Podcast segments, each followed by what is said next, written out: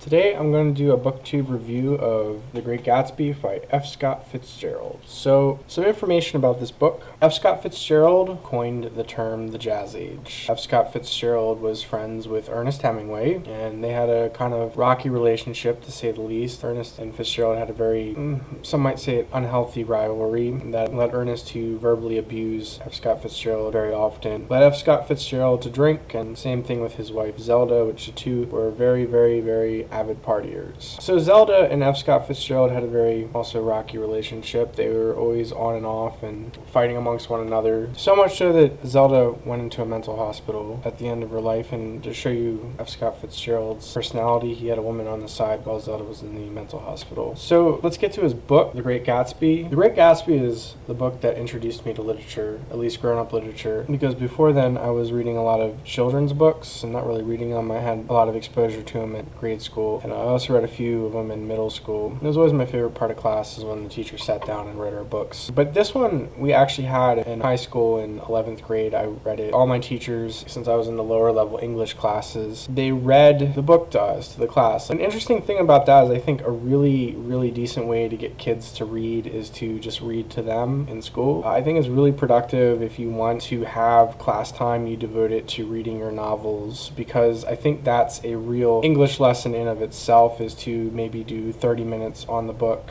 if you have an hour long class and then go over the book, what you read in class, and have a discussion. That's a great way to learn about a book. But F. Scott Fitzgerald's The Great Gatsby is about this man named Nick. Let's just say he's kind of coming into the upper crust of society. He's always kind of been there, but now he's rubbing it up with the muckamucks and he becomes friends with a man named Tom Buchanan and his wife Daisy. And Gatsby, of course, is his next door neighbor, and Nick strikes up a friend with Gatsby who's a bootlegger and throws these massive wild parties at the next door neighbor house. I'm sure you've seen the movie where Gatsby's parties are riotously uproarious, and I don't know if that's the way it was in the Roaring Twenties. I can only imagine. I don't think it was, but um, yeah, it was there where Gatsby saw Daisy, and that was the woman that he fell in love with when he was a youth before he went into the military. So, long story short, Gatsby became a really wealthy man through bootlegging in order to impress this girl, and he finally meets her, and then he tries tries to sweep her off his feet. And of course, all things go to hell in a handbasket. In the book, the person ends up dying because, of course, the movement of the story progresses from how these callous people are just like protected from the rest of the world through money. And they're just callous and they're not really good people. And they, they burn, they break, they destroy, and they don't really have any consequences for their actions. And we should pause here and just think about the society around Daisy and Gatsby, and of course, Daisy's husband, Tom Buchanan, is that there's no real repercussions to the crimes they commit. Uh, because what ends up happening is that Tom Buchanan's mistress, Myrtle, dies. And the whole novel is just this flamboyant apathy. But the novel is written with an interesting tone. It makes you kind of feel in love, which is the only way I can really describe the diction. It was one of the things that taught me that you can actually feel in a book. And what's interesting about it is that you actually kind of feel in love, like not really totally in love, but just kind of partially in love as you go with Nick through the story. He's kind of passive passive. It's interesting as he's a first person narrator and it's passive. He's not really taking part in the actions, he's just kind of witnessing it. And then he falls in love with Jordan Baker, who's this woman that he really likes. And I'm going to say love. It's like at the end of the book, he's like, oh, you know, she was even kind of superficial. Because these people are superficial. That's the story of The Great Gatsby, is that the only one that's not really superficial because the other people have grown up with money and they come from money and they're always going to have money. Now, Nick, he kind of moved into the society. He went into West Egg and lived. And just the mention of that town brings back the feeling of the book for me, which is interesting because the book has a really characteristic tone. I don't know why it has that tone, but it is a really fascinating tone how the diction kind of brings you into this feeling, which I can only describe as probably the ethos of that age, which in the jazz age they had a lot of singers and stuff singing about love and really, really, really strongly advocated monogamous relationships and finding your true love. It's beautiful to me that The Great Gatsby has this tone because you get to feel the time period and you don't really get to do that with other novels so much. But in this time period there's like the feeling of almost being in love i could imagine because this is what the tone of the book conveys. And i would think probably that's why it's one of the great american novels which i forgot to mention that the great american novel is a novel that characterizes an ethos in american history a time period. It characterizes the mentality and the feeling and the overall well characterization of the time period it was written. Such novels such as Huckleberry Finn, The Great Gatsby, To Kill a Mockingbird, to name a few. There are other ones, a lot of other ones. I just haven't really read those. And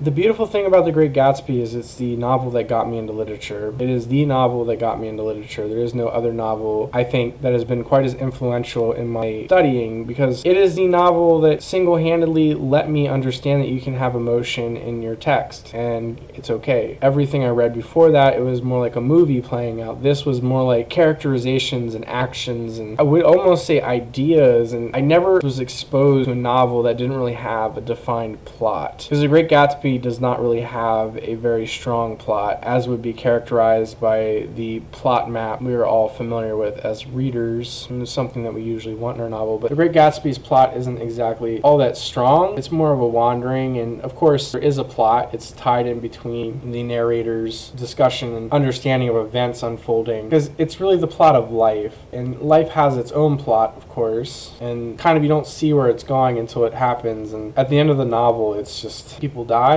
you're not expecting it, so it is a tragedy. And it's like the tragedy of the rich, the upper class. It's sad. It's really sad because these people they get away with everything and don't really their money protects them. And I never grew up with that, and I've had to pay the penalty for all my consequences, and at least the ones I know about. And that's why The Great Gatsby is a really interesting book, is because they just kind of get away with things. And that's what Nick's saying is like people are protected by their money. You know, the rest of us aren't. It's as simple as that.